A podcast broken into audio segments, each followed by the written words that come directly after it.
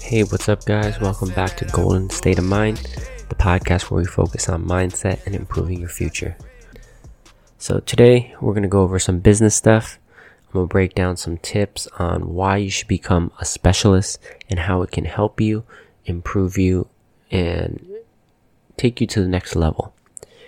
So, a lot of times we are taught that you should be able to do everything. You should be able to run your whole entire business or your program or your hustle, your household, whatever it is you do, and not become a specialist because you're closing doors for other people.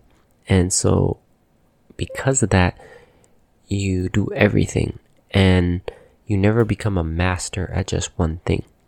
If you're a general contractor, you learn how to do plumbing, you learn how to do electrical, you do floors, you do roofing, you do everything. So any customer that, that contacts you, you are able to do everything. That's the advantage when you're starting out and you're new because you don't have clientele base yet. You want to be able to do everything that walks through the door. That is the exact same thing when it comes to tattooing. We try to do everything that walks through the door, whether it's tribal, writing, flowers, traditional, Japanese, whatever the theme is, we try to do because that's opportunity loss because we were incapable of doing it. So it's good to be well rounded and to understand how to do it all. And for a long time, I was that way where I would do everything. And that was because I had a lack of resources. I had a lack of a team. I didn't have enough people to help me. And so I took on everything versus being able to say no. And I would do large all day Japanese pieces. I would do back pieces, sleeves, legs. And those were the things that I would enjoy doing and I try to do. But at the same time, I would do the little walk in stuff as well because in my perspective, that was easy money. It was free money. You know, 30 minutes, $100, $200 to be able to knock out these small things. And so I never passed them up. I always took them on. And I would also show it. I would post it. I would share it with people. And I thought it was helping my brand, but in reality, it was hurting my brand. And I'll explain to you why.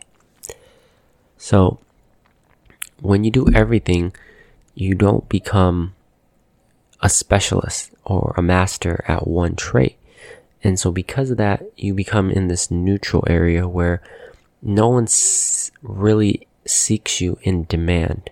They just know you're capable of everything. You're the go-to person.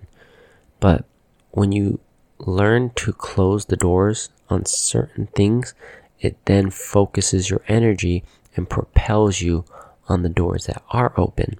So, you know, just like tattooing, contracting, whatever it is that you do, if you start to narrow down your specialties and you focus on just one thing, you now build a bigger audience for that one category. And for me, it's Japanese work. So I stopped posting the small tattoos.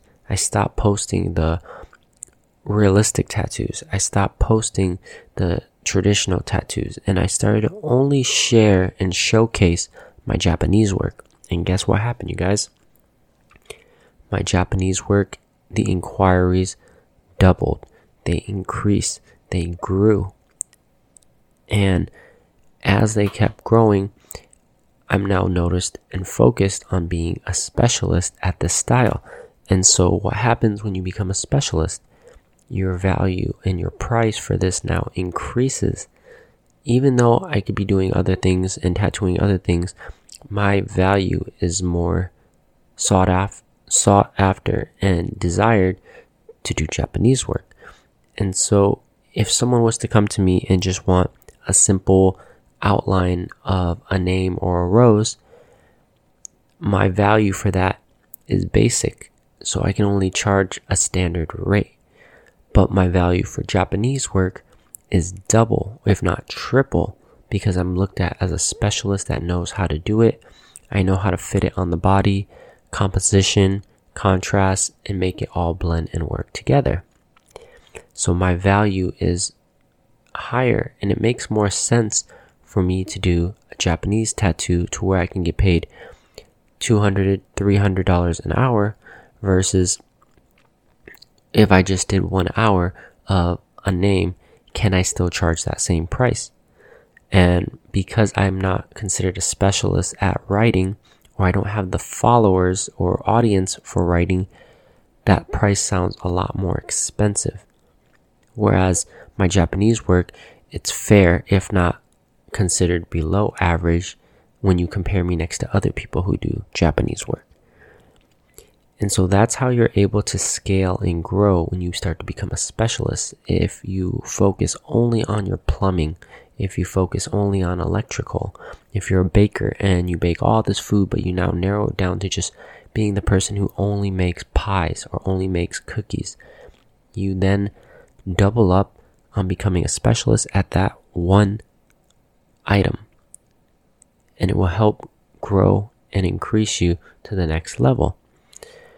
Whenever you look at any social media following, whether it's tattoo artists or other other um, jobs, careers, hustles, they usually focus on one thing. And if you look at the tattoo artists that that post everything, and if you look at the tattoo artists that post only what they specialize in, usually the ones that have a large following, a large audience, they specialize in just one thing. It's only Japanese. It's only realistic. It's only writing. And that's how they build the following because it's almost like a channel and you're not going to watch Cartoon Network and Animal Planet and have all these different shows that don't match the channel.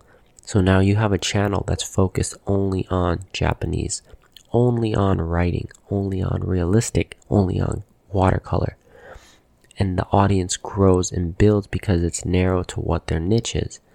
If it was all over the place, they may not be as interested, and so they'll unfollow you or they'll move on because you're all over the place. And so for me, cutting that out has helped me increase and grow to the direction that I want to go. And even when we still get those things that come in through the door, I may still do them from time to time, but I don't share it or post it anymore because I don't want to attract that anything that I post or share is basically an open invitation for, hey, this is what I do. So if I do something like a cover up and I don't want to do cover ups, but I share with people, hey, I was capable of doing this, check it out. That just opens a doorway for more people to hit me up to try to get cover ups. So if you're trying to focus on doing things that you enjoy, share the work that you actually enjoy. And in return, more people will come to you for that type of work, that style. Then you can even take it up another notch to where you even specialize even more after it's a specific style. So you can be the person who, you know, just using tattoos as an example, I do Japanese work. I can even narrow it down to just being the guy who specifically does Hannya masks or snakes or dragons or koi fish just one of those and become a super master at just those one images. And that makes you even a higher price and a higher demand because you're the person known to do just that one, one thing. So people can come to you and be like, this is David. He's the guy who specializes in skulls. This is Joseph. He's the person who specializes in snakes. This is Stephanie. She knows how to do flowers and everyone comes to you for that. And your price now increases as well because you're a master at those things. They know what they're going to get. They know you're amazing at it and you're a specialist. And being a specialist puts you at a higher bracket when it becomes value. If you guys are trying to get to the next level, this is something you may want to do if this is uh you you don't want to just be like a walk-in type of person and just have no control of what you get to do and you want to do things that are more fun and more towards what you enjoy doing this is the direction you want to go so you can start to tattoo the things you enjoy and then work doesn't become so unfun or you're not stuck to what the client wants. You're now able to do the things you want and people will come to you. You can even just draw things for fun and ask, hey, who wants to get this? And there will be somebody who's interested in getting it because they like what you have to offer. Those are some of the advantages of becoming a specialist and mastering one niche.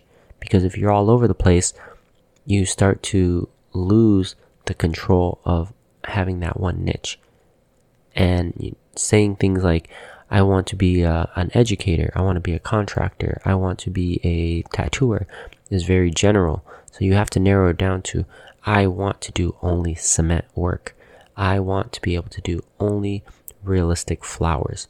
I want to be able to educate people specifically on mindset, on financial education, on uh, depression, on anxiety, on how to communicate with people. You can narrow it down very, very strictly. Even for me, with this podcast, I'm all over the place. I I can't just narrow it down to one topic because my topic is balance. I don't think that you can live a successful, happy life if it's just on one topic. So if I have to narrow it down, it would be balance, which means I have to cover multiple topics to maintain balance, you guys. I hope that changes a little bit of your perspective on maybe like being a handyman of all and a master of none and try to become a master of one instead of doing everything, you guys. Hope that sparks a little bit of interest in your mind. Hope you guys think about it and hope you guys double down on what you're good at and focus on improving it and becoming a master at that one thing. And I will see you guys next time.